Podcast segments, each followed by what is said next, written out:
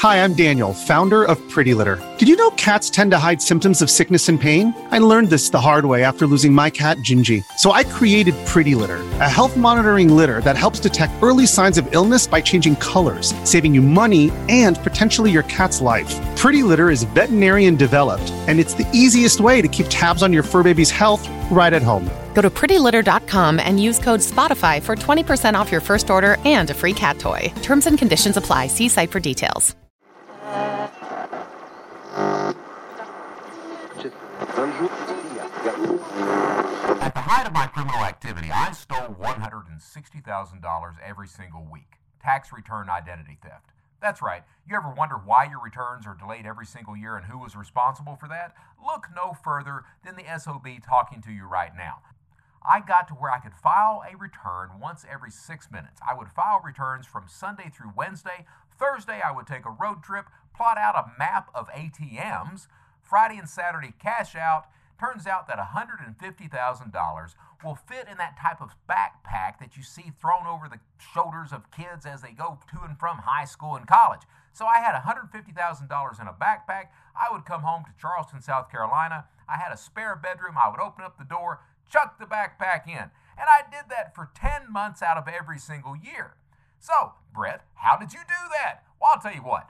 Let's give everyone a tutorial on tax return identity theft when I was committing it. That's right, let's make some money. Now, before we begin, there's a few things we need to know. First, we will be using the California Death Index. Access is free online. It comes with a person's name, the DOB, date of birth, the DOD, date of death, social security number, mother's maiden name, place of birth, and place of death. For fraudulent tax purposes, we only need the name, the date of birth, and the social security number. Quick heads up here. Prior to 1998, the only way the United States government knew if someone was dead was if the family of the deceased filed for a Social Security death benefit. Social Security pays around $212 if the benefit is filed. It's supposed to help with burial expenses. Now, filing for that benefit is the only indication the federal government has of knowing if someone is dead. Prior to 1998, the family had to file for the benefit. After 98, the funeral home could file for it, the hospital could file for it, but 1998 and before that, that resulted in many families not filing for that benefit. Why did they not file, Brett? Well, it turns out they were too sad, too distraught. They didn't think it was enough money. They probably said to themselves, $212? Hell, you can't bury a goldfish for $212. So the result, the feds simply don't know that a lot of people are dead. Also, the California State Death Index is a state database. By law, the feds can't cross reference a state index. The reasoning for that is pretty simple. Those state records, they're not 100% accurate. They're actually living people listed on the California State Death Index. Now, I'm sure you could imagine what kind of clusterfuck that would be if the feds started calling someone dead who ain't the Fed's inability to cross reference the Cali index and then the lack of people filing for that death benefit means that, as far as the feds are concerned, all of those people are still alive. So, what we need to do is we need to compile a list of dead people from the California Death Index. Now, me, I like using the information of people who would just now be entering into adulthood. I always thought it makes it look like the person filing taxes just entered the workforce and they're so young and so vibrant and alive. So the only thing we need is the name, the social security number, and the date of birth. Nothing else. Next, we need to make sure that no one has filed for that aforementioned death benefit on our list of dead people. For that, we need to fire up the Social Security Death Index. That Social Security Death Index is a fairly complete index of everyone the U.S. government knows as dead. Access? Free online. You input the person's PII, the dead person's PII, the personal identifying information, into the Social Security Death Index. If a result comes back, the feds know the person is dead and we cannot use them to file taxes. If no results are returned, cha-ching, that's a moneymaker. Yes! That list completed.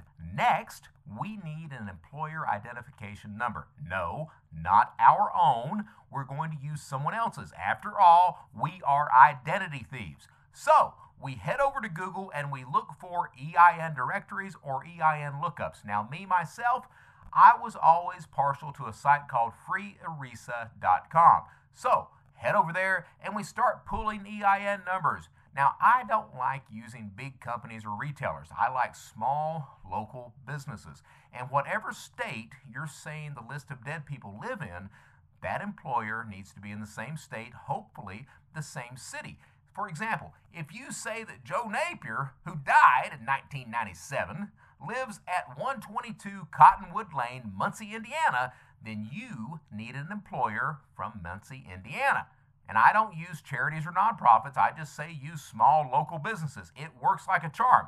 Get yourself a list of 20 or 30 of these EINs, and hey, spread the EINs and the dead people out across several states. That way, law enforcement and tax processors can't flag one specific state as potential fraud. Now, for fraudsters, tax season runs from roughly January 15th through October 15th. I've said that before. Yes, filing deadline is April 15th, but the feds give two automatic extensions to anyone they owe a refund to. That first extension is mid August, the second extension mid October. So committing fraud runs from January through mid October, 10 months. 10 months that you can make money using people's profiles to steal refunds.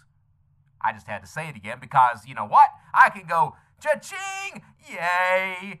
So now we have the list of names and the list of employers. Next comes the step of figuring out how much each refund should be. And I'm a firm believer of keeping it under $3,000 per return. Why? Well, the IRS doesn't pay as much attention to small dollar returns, so you get a lot more of them approved. Yes, you can file for a $10,000 refund, but there are some problems with that. First, it's a large amount, it's going to attract attention. Next, where are you going to have the deposit sent? And yes, you are going to deposit it because only an idiot has a check sent out. So, where, pray tell, are you going to have it deposited? Surely not your own bank account. That's just asking for trouble. Don't believe me? Well, head your ass over to irs.gov, that website, and read over some of the indictments. It's a good source to learn fraud. Also, a good source to learn how people get caught. A lot of the folks there actually got money, but they had it deposited to their actual accounts. What do we call those people? Idiots. All the cops had to do was see where the money went and then go knock on a door. Not bright. So, you're either going to have to set up a fake bank account, which is a lot of hard work and stress. I mean, are you going to walk into a bank with a fake driver's license? I don't think so. They got you on camera, all kinds of shit. Of course, you could set it up online using someone's stolen identity, but here's the problem with that. You've got to have a debit card. You've got to have that debit card sent someplace. Well, Brett, I could obviously have the debit card sent to the, that person's address and then steal it out of their mail.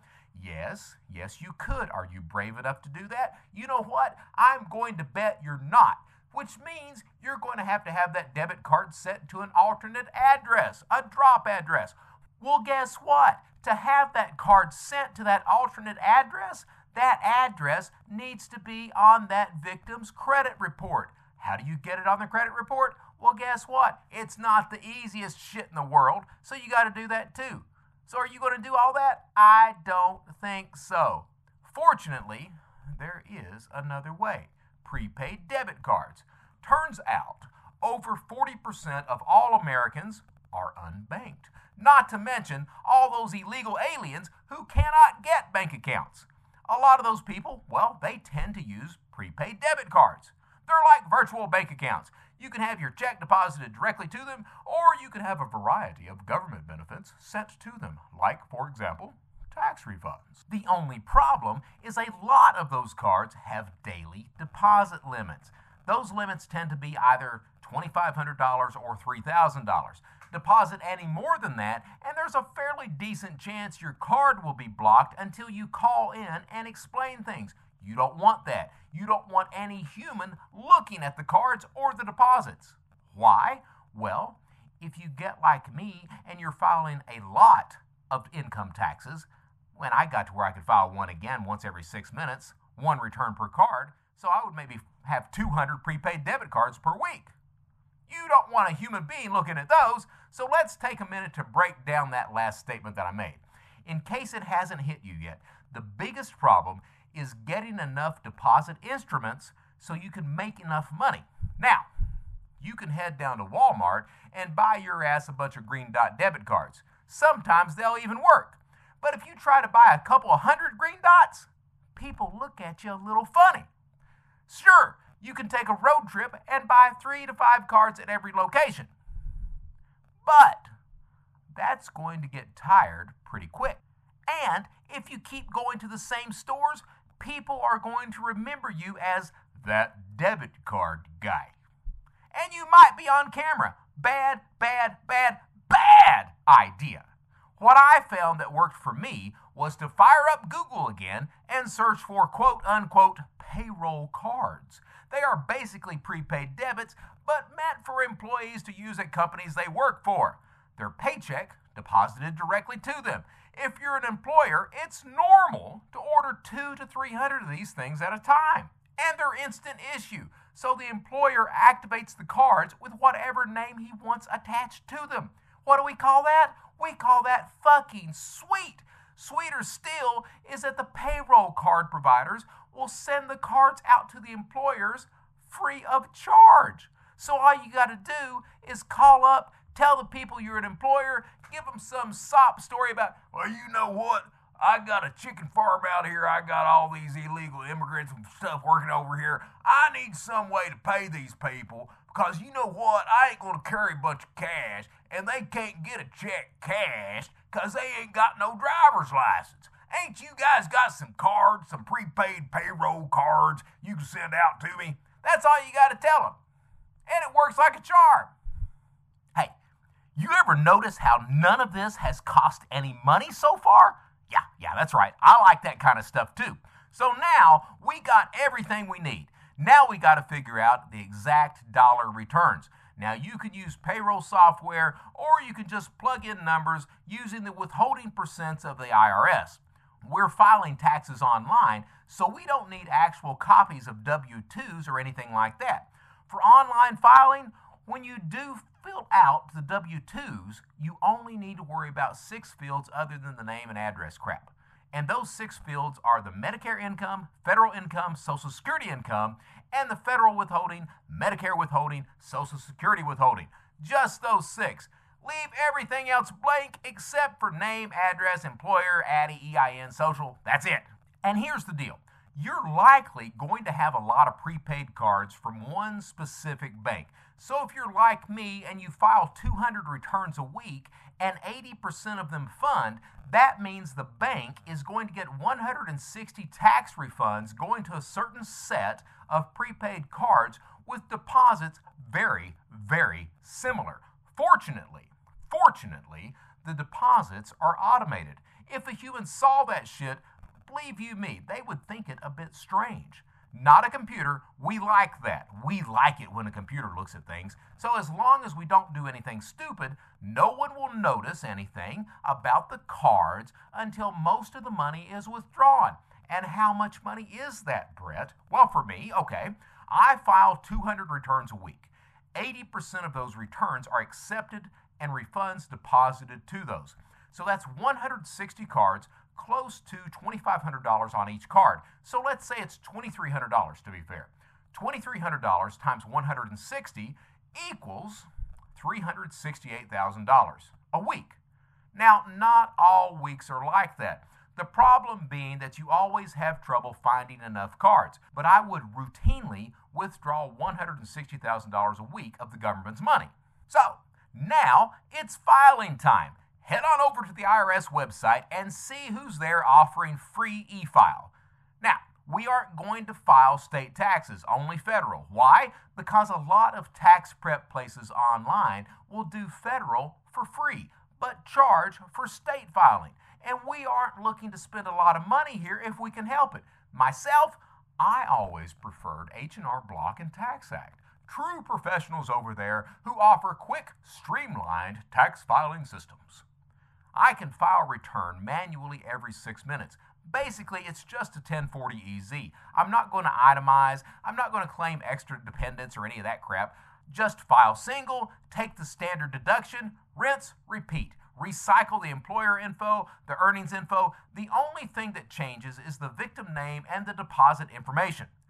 Wait for a few days, check the IRS website to make sure the return was accepted, then wait and see when it's scheduled to deposit. Deposit day? Well, if you've got a shitload of cards, you want to be prepared. First, funds are going to hit the cards around 3 a.m. of the scheduled date.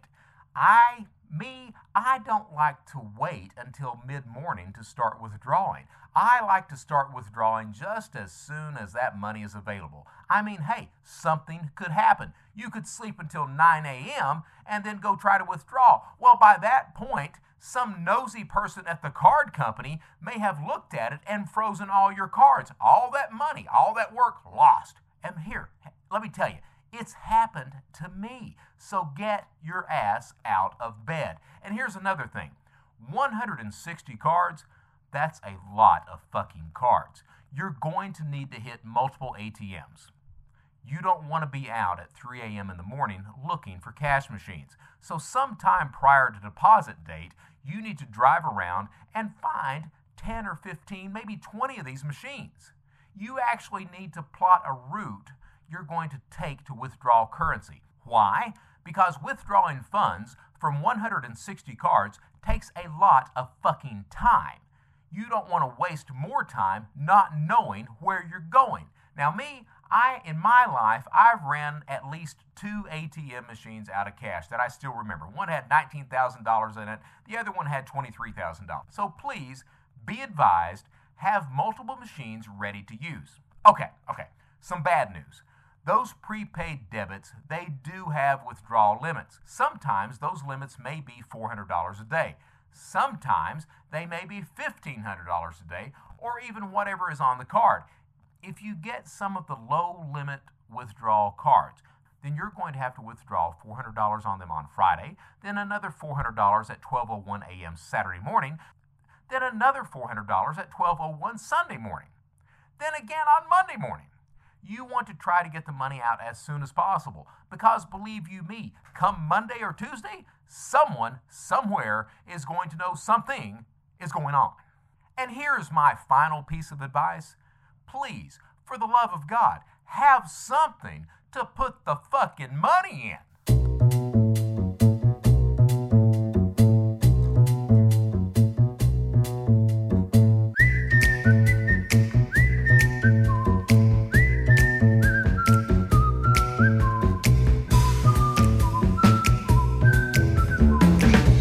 Welcome to the Anglerfish Podcast, where we visit the darkest corners of our online lives. I'm your host, Brett Johnson.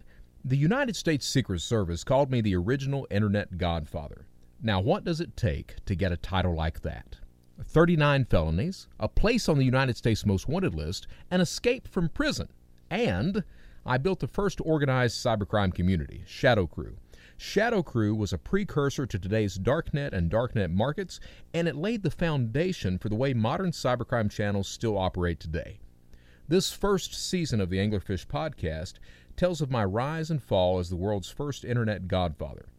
It's a fascinating story. You'll learn how cybercriminals think, how modern cybercrime came into being, and why it's so successful and hard to stop, and how I was able to turn from a life of crime to one of using the knowledge I acquired as a criminal to help protect others against the type of person I used to be.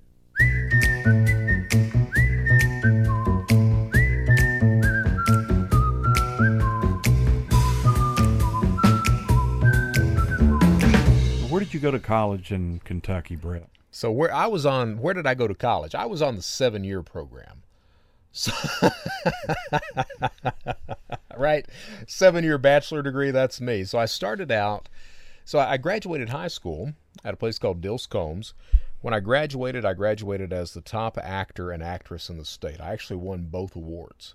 Of actress too. Actress too. Well, how did you manage that? Well, the, the thing was, is uh, we were at state competition. We did uh, Neil Simon's "The Good Doctor" was the name of the show. When they gave out the, the awards that night, the guy stands up and he was like, "Look," he's like, "there was no really good female actors, So we're going to give both awards. so I got the best actor and actress for uh, that was 1989 was the year I won that, and I, am to this day I'm still the only guy in Kentucky who won best actor and actress in the state. So uh, got that, and I had a lot of um, had a lot of scholarships coming out of high school. You know, for Berea, um, Rhodes College, a few other things. Didn't take them because I had found my first girlfriend, that Christy girl I told you about, and uh, I was just infatuated with her. I, you know, that's my story, Ken. As I've always wanted.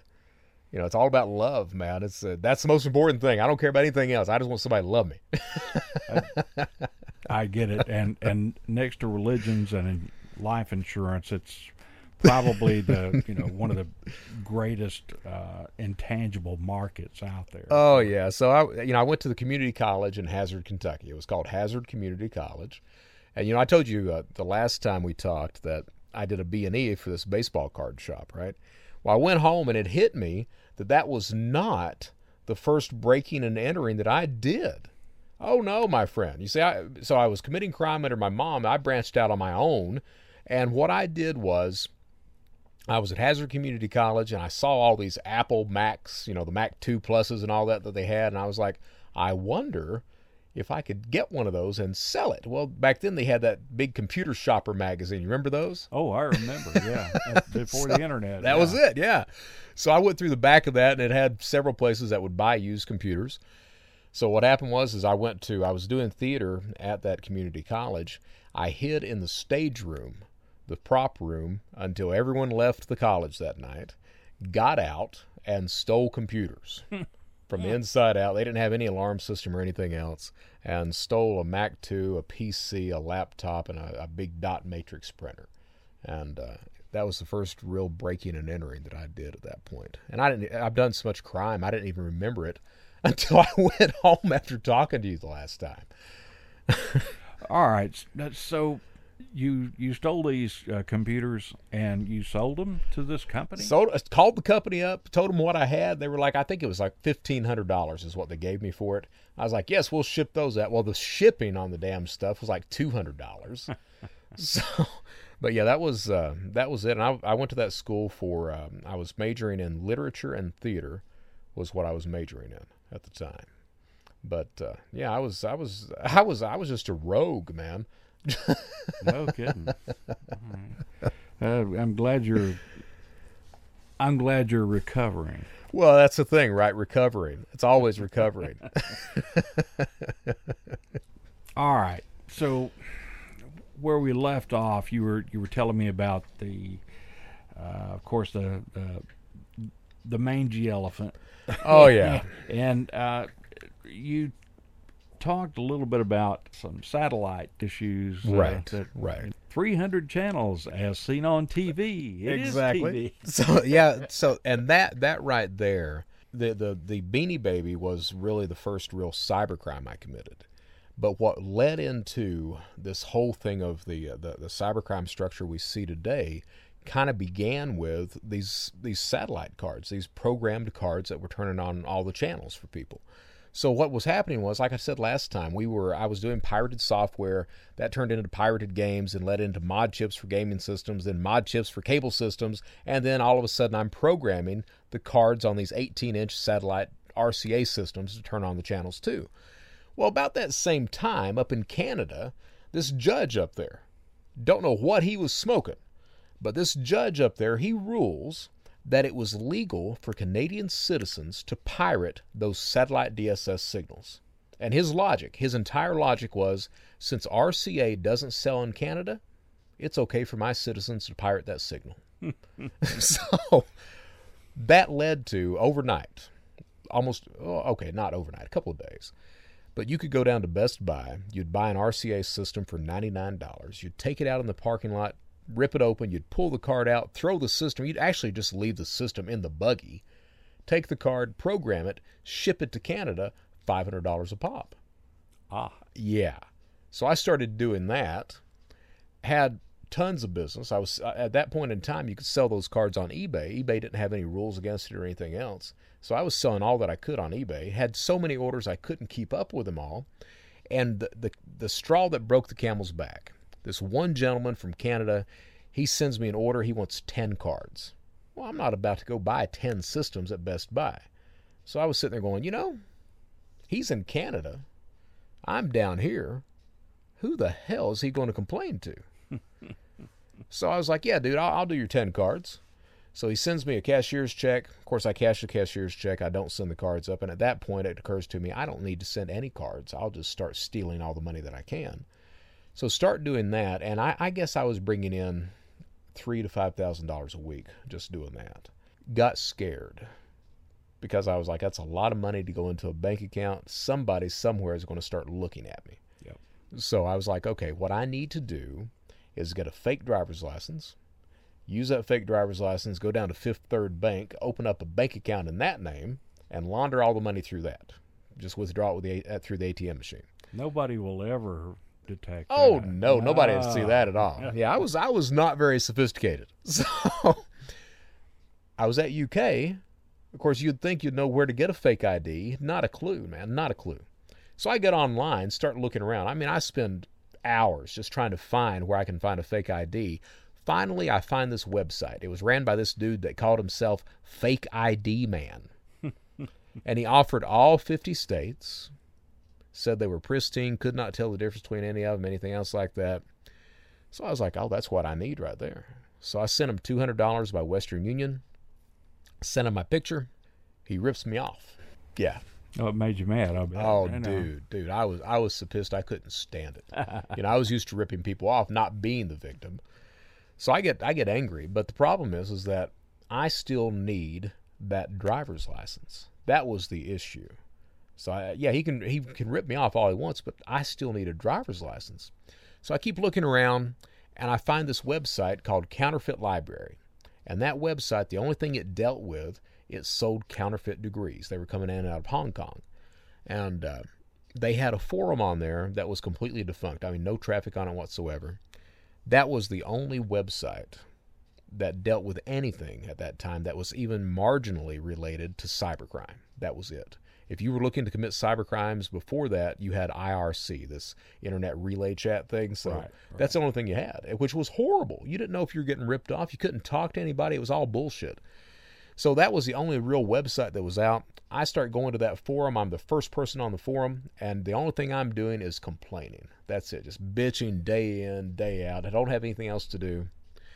The next two people, there's a few other people that start trickling in. The two most important people was a guy who went by the screen name of Beelzebub. He was from Moose Jaw, Saskatchewan. And then there was another guy that went by the screen name of Mr. X, and he was from Los Angeles. So me and Beelzebub got to be really good friends, you know, chatting every day, and I would complain, and he would just kid with me and everything else. After about two weeks of me just constantly complaining, he gets me on ICQ, this messaging service, sends me a message, and I went by the screen name Gollum Fun at that point.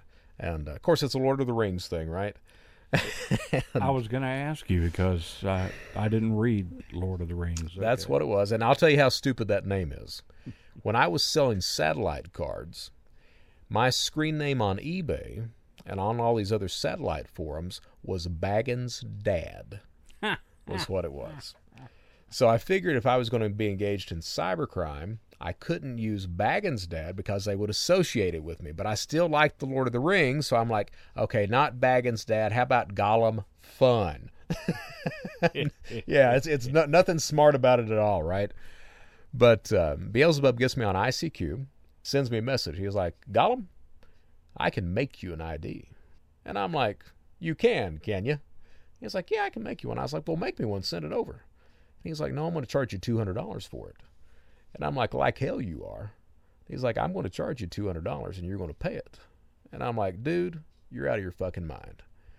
So he's like, and he, he, he, pauses and he was like, Look, man, he said, if you're going to do this as a business, you are going to have to trust people. You have to do that. He said, so I'm going to charge you 200 and you're going to pay me the 200 and I'm going to send you that ID. And it got me so bad, I was like, you know what? And by this point, I'm friends with the people who actually owned Counterfeit Library. I was like, I'll tell you what, I'm going to send you $200. That way, when you rip me off, I can get your ass booted off this website. I don't have to look at you anymore. so I sent him $200, sent him that passport photo.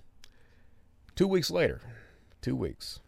I get an Indiana State driver's license. Name is Stephen Schwecke was the guy's name. Real guy, worked at ADP payroll. To this day, works at ADP payroll. And um, I thought that that driver's license was the prettiest thing I'd ever seen. Because it had your picture. had my picture, somebody else's name on it, and I was not. The thing was, is I was not educated on fake documents documents at that point. I, I didn't know what was good and what wasn't. Now looking back, that was a marginal driver's license. It was not pristine. All right. If you look at uh, if you look at driver's licenses, the way that they were created back then, in order to make a fake one, you would either have to steal steal a real driver's license or get someone to send you a driver's license. Then you'd sit down with Photoshop and you'd have to create a template by hand. A lot of the times you'd have to create the fonts as well. Spend hours doing this, maybe a couple weeks just doing the template. All right. Then once you've got the template, what are you going to print it on? Are you going to do PVC? Well, if you do PVC, guess what? You got to have a PVC card printer. That's either a Datacard or a Fargo. Those are $2,500 a pop minimum. How do you get them? Well, guess what? Both Datacard and Fargo know they're used for fake driver's licenses, so you have to go through all these checks, references, everything else to get the damn thing. So that's usually out for most people. Most people are not going to spend $2,500 on a printer and then try to pass the verification checks. So what they do instead, back then, you'd get a piece of Teslin. You'd go down to the art store, buy a sheet of Teslin, this clear paper. You'd print the template on that, put it between two sheets of laminate, laminate it, when you when the heat hits it and it's laminated, that Teslin turns opaque, turns hard, kind of, sort of, maybe, possibly mimics PVC, and that's what they were. That's what most driver's licenses were printed on. So the problem with that was is that you didn't have access to all 50 states. Not only that, but you've got the hologram to worry about. Back then, we didn't have multispectrum holograms, hmm. but you still needed them. So what you'd do is you, you'd head your ass back to the art store, buy gold interference and hand make a hologram that kind of sort of maybe if you squinted properly in the dark would kind of maybe look like multi-spec hologram. Hmm. And that was it. But eh, all because of that you couldn't use the same fake driver's license in the state it was issued in nothing like that and we sold those things for $300 a piece like they were going out of style so that's what he had made was this Teslin ID with a with a gold spec hologram everything else it was it was marginal Compared to the driver's licenses of today, it, it was horrible, just horrible. But I got that, and I was I was stupid enough to think that it would pass anywhere. So what do I do? I load up and I use it to set up bank accounts. I launder counter and I yeah I launder counterfeit checks through these check cashing places. You know, so they take that they take the driver's license, they run the driver's license, everything else. I was just stupid enough to walk in and see if it'd work, and it did and started doing all that. And that was uh, that's what kind of begins here is Beelzebub was making the IDs. Turned out that Mr. X he made a very passable social security card because you go down to Walgreens buy this academic sketch pad. That sketch pad it looks exactly like the background on a social security card. Huh. So you just cut it out, use that as a print as print paper. So he started making that I didn't have any knowledge at all about any of this stuff. So Beelzebub, he was like, he wanted to sell the IDs. And he was like, I'll tell you what. He said, I'll sell, Mr. X will sell. Why don't you be the reviewer?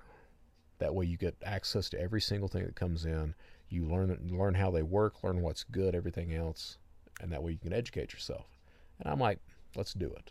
And that was, it was kind of like Field of Dreams for criminals. If you build, build it, it, they will they come. Will come. Yep. we started doing that, and the the thing was, no one had ever seen anything like that. You know, you had IRC where you could talk about scams and trying to buy some identities, and it was always a failure. With Counterfeit Library, with that forum, and I talked to the owners over there, and they gave me full rein of the forum. With Counterfeit Library over there, we had a vouching system. If I if I reviewed something, people knew that I had received the product. Not only that, but my review carried weight because I Beelzebub and I had talked about it. So if I reviewed a product, if you bought from that person that I reviewed and he ripped you off, I was then responsible for reimbursing you for whatever you had lost. And that's what I would do. And that's that's one of the ways that I built such a strong name within that entire community. And Shadow not Shadow Crew, but Counterfeit Library became so popular at that point people knew they could trust the site. So it, it really established this kind of trust mechanism that criminals could use. They now had a place where they could engage with other criminals and not be ripped off. And that's what started this entire thing that we still see today. What happened to Counterfeit Library? Funny you should ask. so, so the thing with Counterfeit Library, like I said, the website itself dealt with degree mills and counterfeit counterfeit uh, um, college certificates and everything, right? The problem was is that at that point in time, this is in the, the, the late 1990s, early 2000s. At that point in time, we started to see this big movement for distance learning legitimately. You know, you had Phoenix University, you had all these other colleges that started to offer online degrees. All right. One of the big guys, one of the big proponents for that was a guy, I think his name was John Engel. He used to appear on Good Morning America talking about how, how great distance learning was and everything else. Well, he gets wind of Counterfeit Library, of them offering counterfeit degrees. He gets pissed. And what happens is so, on the forum side of things, part of the reason I was able to run that, we had a deal that I could do whatever I wanted to with that forum, but at the same time, there had to be a sub forum that was talking about degree mills, certificates, job verifications, all of that stuff. So I agreed to that. Well, John Engel didn't get mad at the credit cards and the stolen identities. What he got mad about was the degrees. So he had a huge following. He had a forum of his own with, you know, tens of thousands of members. He posts over on his forum about our website, about how we are destroying distance learning. His members start coming to Counterfeit Library and just doing nothing but flooding the forum so that we couldn't even conduct business. Now, what had happened before that we had been dealing counterfeit library. It specialized initially in eBay fraud, PayPal fraud, uh, fake driver's licenses, that that degree of of identity theft. All right, of trying to post things that you didn't have, sell them, things like that. The way that we got into credit card fraud. Now, Counterfeit Library had been up for maybe a year, year and a half. I didn't know it, but this guy by the name of Dmitry Golubov over in the Ukraine he had been looking at Counterfeit Library and he really liked what he saw. What he does is is he calls all of his buddies in Ukraine. They call their buddies. They end up having a conference, a criminal conference in Odessa, where they all meet, they talk about Counterfeit Library and how they would like to build a site of their own. And that site turns out to be a site called CarderPlanet because the Ukrainians at that point had a shitload of credit card data. Script himself, that was Dmitry Golubov. He was a spammer. He was getting all his credit card information in, and he wanted to sell it. He thought he could make a living selling stolen credit card numbers. Didn't know it for sure yet, but he had a good idea that it would work. So they end up building CarderPlanet. The problem was, and I talk about this a lot in, in presentations today, in order for cybercrime to be successful, three things have to happen. You have to gather data, you have to commit the crime, and then you have to be able to cash, cash it out. Yep. If you can't put cash in pocket, you are useless in this. The problem with Ukraine, they couldn't put cash in pocket. Every single card on the planet was shut down for the Eastern Bloc of Europe. You, even if you were le- the legitimate card owner, you could not run your card in the Ukraine or that eastern part of Europe at all. It was all shut down because of the amount of fraud that had already been hit. So Script, what he does is, is one day he shows up on Counterfeit Library and he makes one post, and that post is, "Hey, I've got credit card data. Give me a drop address, and a drop address is just an address where you can receive product." He's like, "Give me a drop address, give me a burner phone number. Wait five business days, you can order whatever you want." Well, that right there, nobody had ever seen that before. The response from the members of Counterfeit Library was bullshit. That's not possible, not going to happen. You got you have to be a cop. You're trying to send us all to prison. You're just wanting our addresses. Well, that went crazy. I mean, that went insane at that point. To the part to, to, to the point that I let it go on for over a week. And I mean, it was constant. He would try to come on and say something, they would just bombard him. So I finally got, I was like, okay, I've had enough of this shit. Get him on ICQ, because that's what we all used was ICQ. Get him on ICQ, and I'm starting to talk to him. I'm like, hey, man, uh, if you're going to sell anything on Counterfeit Library, you have to be reviewed. And he's like, reviewed? What are you talking about? And I was like, look, in the United States, it's not like it is over there. If you're going to do anything for U.S. people, they have to know you're legitimate. See, Script didn't have that problem because they all physically knew everyone else on CarderPlanet. But on Counterfeit Library, no one had ever met anybody else. So we had to have a review system in order to make sure everything was proper. The Ukrainians didn't need that. So Script was like, okay, review. What do I need to do? And I was like, I'll give you a drop address, I'll give you the phone number, and I'll make the order. He's like, okay, shoot. So I give him an address, give him a phone number, wait five business days, go to hit Dell.com and try to hit Dell for $5,000. And the order fails. I'm like, okay. Get back on ICQ. I'm like, hey, man, didn't work. He was like, give me one more chance. I'm like, okay, I'll tell you what.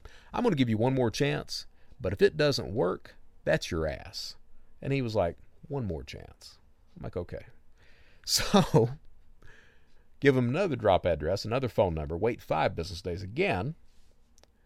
Meanwhile, the forum continues to go crazy. I've not told anybody I'm reviewing them. Forum continues to go crazy. Five business days later, I hit Thompson's Computer Warehouse for $4,000, Dell.com for $5,000, shipped overnight. And it arrives at that drop address. I go and post the review the same day. And that was like wildfire. That was literally overnight. We transitioned from an eBay fraud type forum to a credit card theft forum immediately. Everyone goes crazy on it because my word at that point was bond. If I said something that was a moneymaker, people went to it like just hotcakes, man. So we started doing that.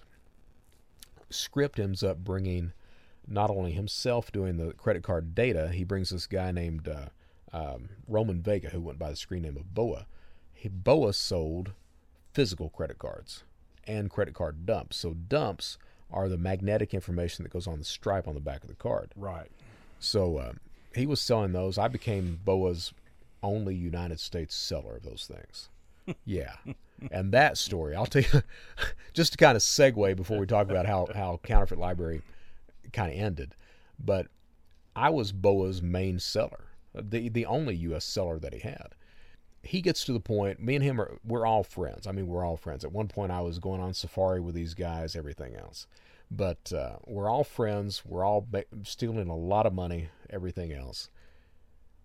Roman Boa, he wants to send me, or he, he sends me a message one day that he wants to send me a counterfeit passport. He wants to get in the passport game. Now, I'm in Charleston, South Carolina, and I'm like, shit, man, that's a moneymaker. Let's do that. Well, I trust the guy, right? So I give him a drop address. I was living on uh, on the Ashley River at that point in time in Charleston. I give him a drop address two blocks away because I trust the guy. All right, empty house. It's a DHL delivery. I've got the tracking number. I know exactly what time DHL is supposed to be at that drop address. I go to the drop address. Now, as I'm, I'm driving out of the neighborhood, I pass by. DHL hasn't arrived yet, so I go down to a shopping complex to wait the 30 or 45 minutes until DHL is supposed to be there. Come back that 30 45 minutes later, at the drop address, there's probably 20 cars, police cars, parked out there. Ah. Ah, yeah. It was all set up to try to get Brett Johnson. Turns out that Roman had been arrested in Cyprus. Nobody knew it. So here I am. Oh shit. So I, what I do, I just drive by slowly, you know, do the do the gawking thing, and don't worry about it, and don't contact Roman anymore. A few weeks later, script tells me that Roman's been arrested. So the reason, what happens with Counterfeit Library, back to that, John Engel, he starts having all of his members flood the forum. The way the, the Counterfeit Library forum was set up, we didn't have any moderators at all, whatsoever. A guy named Seth Sanders, he was an ID maker, a fake ID maker. He made a Michigan ID, a couple others, and he was very good. He made a very competent ID. He was disgusted with credit card theft. He thought that fake IDs were an art. He wanted to just concentrate on that. He didn't want to steal money from people. So he comes to me one day and he was like, uh, Hey, Gollum, do you mind if I go off and create a website that just deals with fake IDs? And I'm like, Man, do you. Whatever you want to do, I'll send every, every, all the ID makers over there. I don't care, man. Do you. So he goes off and builds shadowcrew.com.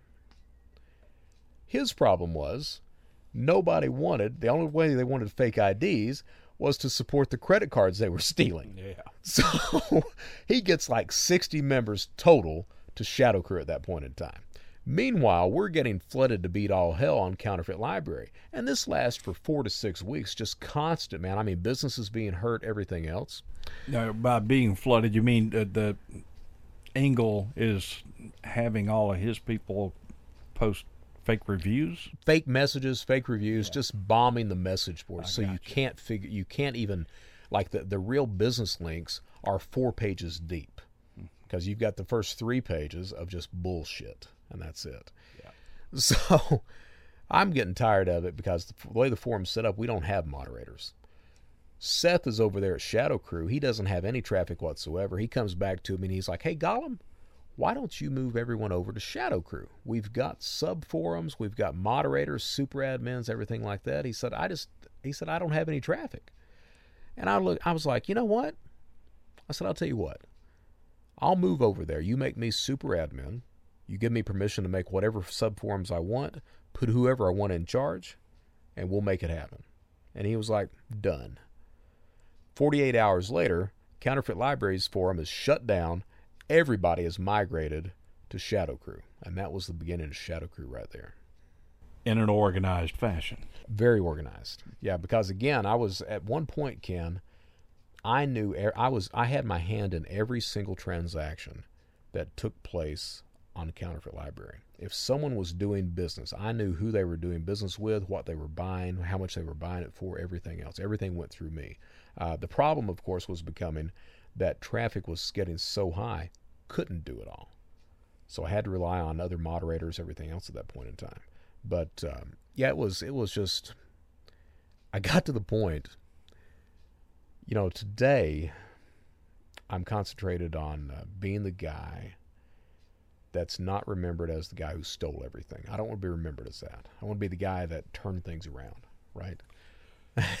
and uh, you know, with me, it was uh, that became my life. I didn't have friends. I didn't have anything like that. My friends were these other criminals because we at least associated with each other at that point.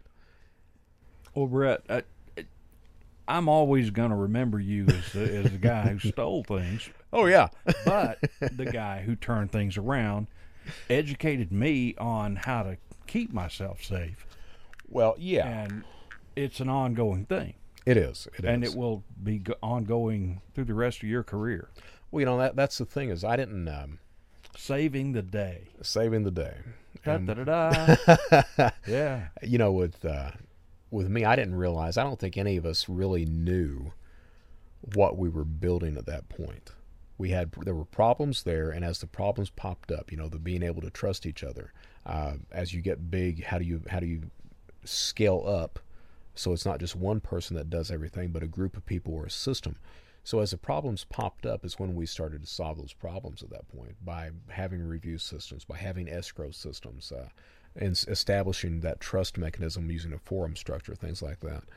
So it was it was all about solving those problems as we came in came on. We didn't know, you know, we didn't. I don't think any one of us knew that cybercrime was going to be, you know, a fifty billion dollar a year industry of- of just committing crime. Not only that, but you've got the security professionals that are that make billions of dollars a year trying to combat cybercrime. I mean, it's just it's it's it's really the fastest growing crime on the planet, and it kind of started right there. You know, I had a I had a very good friend up in Murfreesboro, Tennessee, many many years ago. He's no longer with us. His name was Dawson Wimsat. Owned a tobacco store, one of the greatest uh, cigar shops in in the world, Okay. as far as I'm concerned. Had the largest inventory of Dunhill pipes. Now that's beside the point, but business is still business, okay? Right, right. And he had a, a a legitimate business.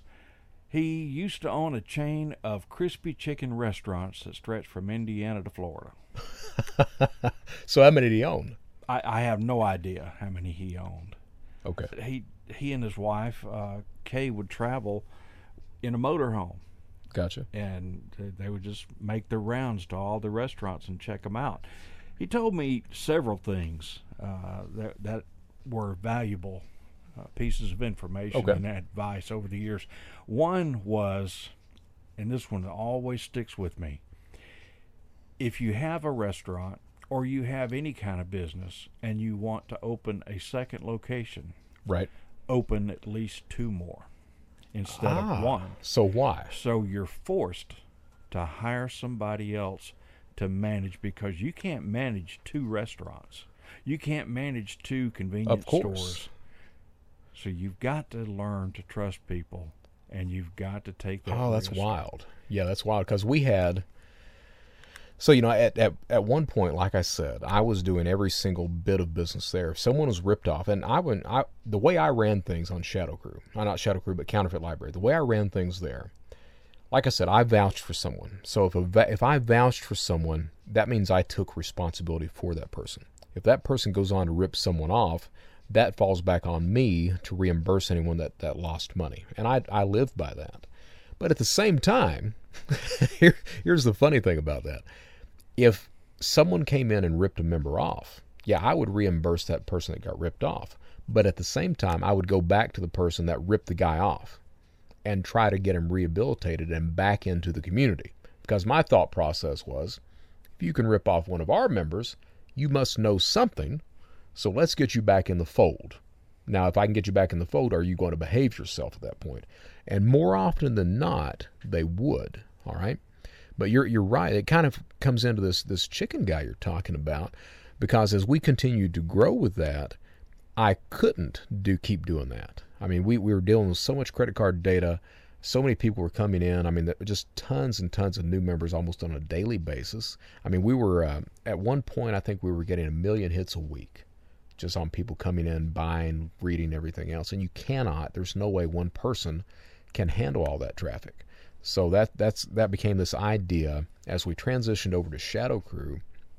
My thing was is how do you delegate that? How do you get to the point where it's not just me that's reviewing everything? And to be honest with you, I was getting scared because I knew that at some point law enforcement was going to start looking. So if they start looking, it's pretty easy to figure out where I am because I'm going to give you a drop address that I'll be to pick up an item. so I, I didn't want to keep doing that. So I'm like, okay, how do I delegate authority at that point? And that that leads into what you're saying. I mean, you cannot once you get so big, you can't run two businesses. That's right. You can't you can't you know handle a million people coming into a website a week, just one person. You know, nowadays you've got all these systems that do that for you. But back then it was just Brett Johnson that was doing that. So it was all about delegating. So when you transitioned into Shadow Crew, you had your your minions. You Lot of minions. Not, not- let's not say minions. Uh, you know, that that conjures uh, negative, uh, you know, connotations there. Um, let's say you had people. I had people, and I'll tell you the best. Uh, Peter Taylor out of the UK, he gave the best comparison as to what that actually ran like. So I was the head of that, but at the same time, it was kind of like a co-op. It wasn't really a corporation. It was more of a co-op. People coming in, coming out. Of course, you had the head guy that kind of oversaw everything. That was me, but really, it was more co-op type structure all the time. People would partner with people. People move in, out, everything. It was very, very flowing with everything that was going on. So what I did was is I, I kept thinking, okay, how do you go about instead of me just reviewing somebody, you can have a system of reviews. And what I came up with, I was like, okay, I've already got moderators in place. Those moderators are with the credit forum or the ID forum or the the fake degree forum, things like that. So whatever that moderator is, he he or she will do the review. Now, how do you structure the review? So with credit cards, what I did was is I said, okay, if you're selling credit card data, you should have enough credit card data to be able to supply my reviewer with 20 credit card numbers. He will run those, through those 20 credit cards. If he makes money off of those 20 credit cards, he will then pay you, the seller, for that credit card data. If he doesn't make money, well, then you're not going to be selling here anyway. So that my thought on that, and I used to say this all the time, was that if a seller, if a person is engaged in crime, he will continue to supply a product or service as long as it's viable for him to do so. Once it becomes not viable, he stops. Now, not viable can be he gets arrested, he gets scared, he runs out of product, any number of things like that. Sure. But until that point, he's going to provide that service for you. And that turned out to be true except for everybody except the Nigerians of all people. They just they would have the product, they just wouldn't provide it. so they would they would actually pass through reviews, but then they wouldn't provide the product to people, which became insanity all of a sudden. But uh, other than those people, that held true, and that still holds true today. If if you have a seller out there of credit card data, stolen identities, bank logins, PayPal logins, whatever the hell it is, drugs, he or she will continue to provide that product or service as long as it's viable for him to do that. All right. So, and that's what we understood then. That still goes on today. So that was the review system that was set up. At the same time, we didn't have we didn't have cryptocurrency back then. We didn't have Bitcoin, anything else like that. We had e gold and a thing called Liberty, Liberty Reserve came online after that. We tried to institute an escrow type system so that we would hold money if someone really was not trusting the seller. We would say, send us the money. We'll hold the money for you. Once you get the product, at that point, we'll give the seller the money. If you don't get the product, guess what? Don't worry about it. Of course, the problem with that is sometimes the buyers would lie, and mm-hmm. you'd have to figure out what's going on from there. But that's that's how the system ran at that point. Well, Brett, being your next door neighbor, I mean, and I yours, we we we've developed a fast friendship in the last couple of years, and this is is terrific. Um, I enjoy chatting with you, especially when we can have a little time to ourselves. Uh, but there's one thing that I I'd really like to know is while you were doing the Shadow Crew thing, what was your personal life like? Oh, geez, Ken. the personal life of a criminal, right? And uh, there there really is no personal life. I mean, I was uh, I was lying to everybody. You know, I didn't have friends because you don't have friends when you're a criminal because you you know you have associates. And I was my my time on a computer daily was 14 to 16 hours. That's how much time I was every single day, seven days a week. I was 14 to 16 hours on a computer. My wife, I was married to Susan for uh, for nine years, and pretty much lied to her the entire nine. It took her three years to find out I was a criminal. The next six years were me saying, I've stopped, I will stop, I'm going to stop. Susan got to the point she knew I was a criminal and she liked spending the money. She, uh, she liked that. Um, at the same time, I have to say this for her, she had a much better moral compass than I had. I didn't mind. It wasn't bothering me. I, I was able to compartmentalize everything at that point. So I didn't. I, I wasn't really concerned. I kept telling myself, I'm not stealing from people. I'm stealing from banks. I'm stealing from governments. That's how I justified it. Fighting the system. Fighting the system. Fighting. I'm not stealing from the little man, just the big guys, and they can afford it. Was what I told myself. And that was a lie, of course, but that's you have to justify what you're doing. So um, yeah, my personal life it was it was filled with lies, with uh, just going nowhere. I mean, I didn't have a personal life at all. I was just worried about stealing money, and uh, one of the things I found found out going through prison, the addicts, and I was an addict at that point of, of crime, of being online and committing these crimes. But an addict, the only thing an addict loves is the drug. That's it. The addict cannot, and I was the same way the addict cannot love anything but the addiction. The addiction comes first and foremost. So I put that above my wife, my family, everything else that was going on. And uh, it took me years to realize that.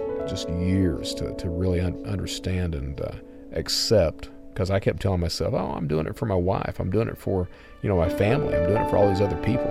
But no, it took years for me to understand, no, I did it. I committed crime because I chose to commit crime.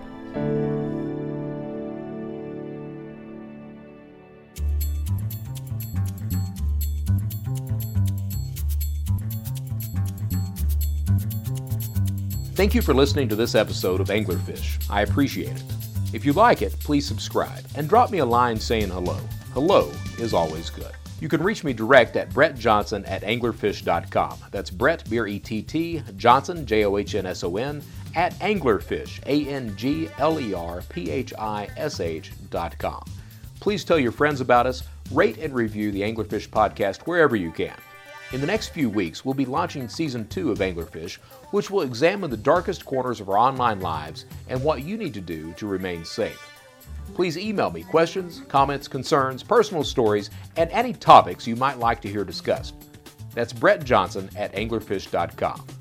Until next time, I'm your host, Brett Johnson.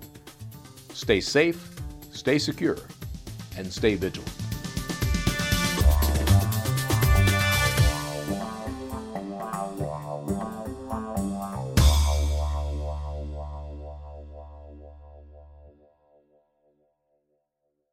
Sick of being upsold at gyms? My guy, you're currently a base member. For $90 more, I can upgrade you to our Shred membership. For $130 more, you'll be a Swole member. And for just $300 more, you'll reach Sweat Platinum.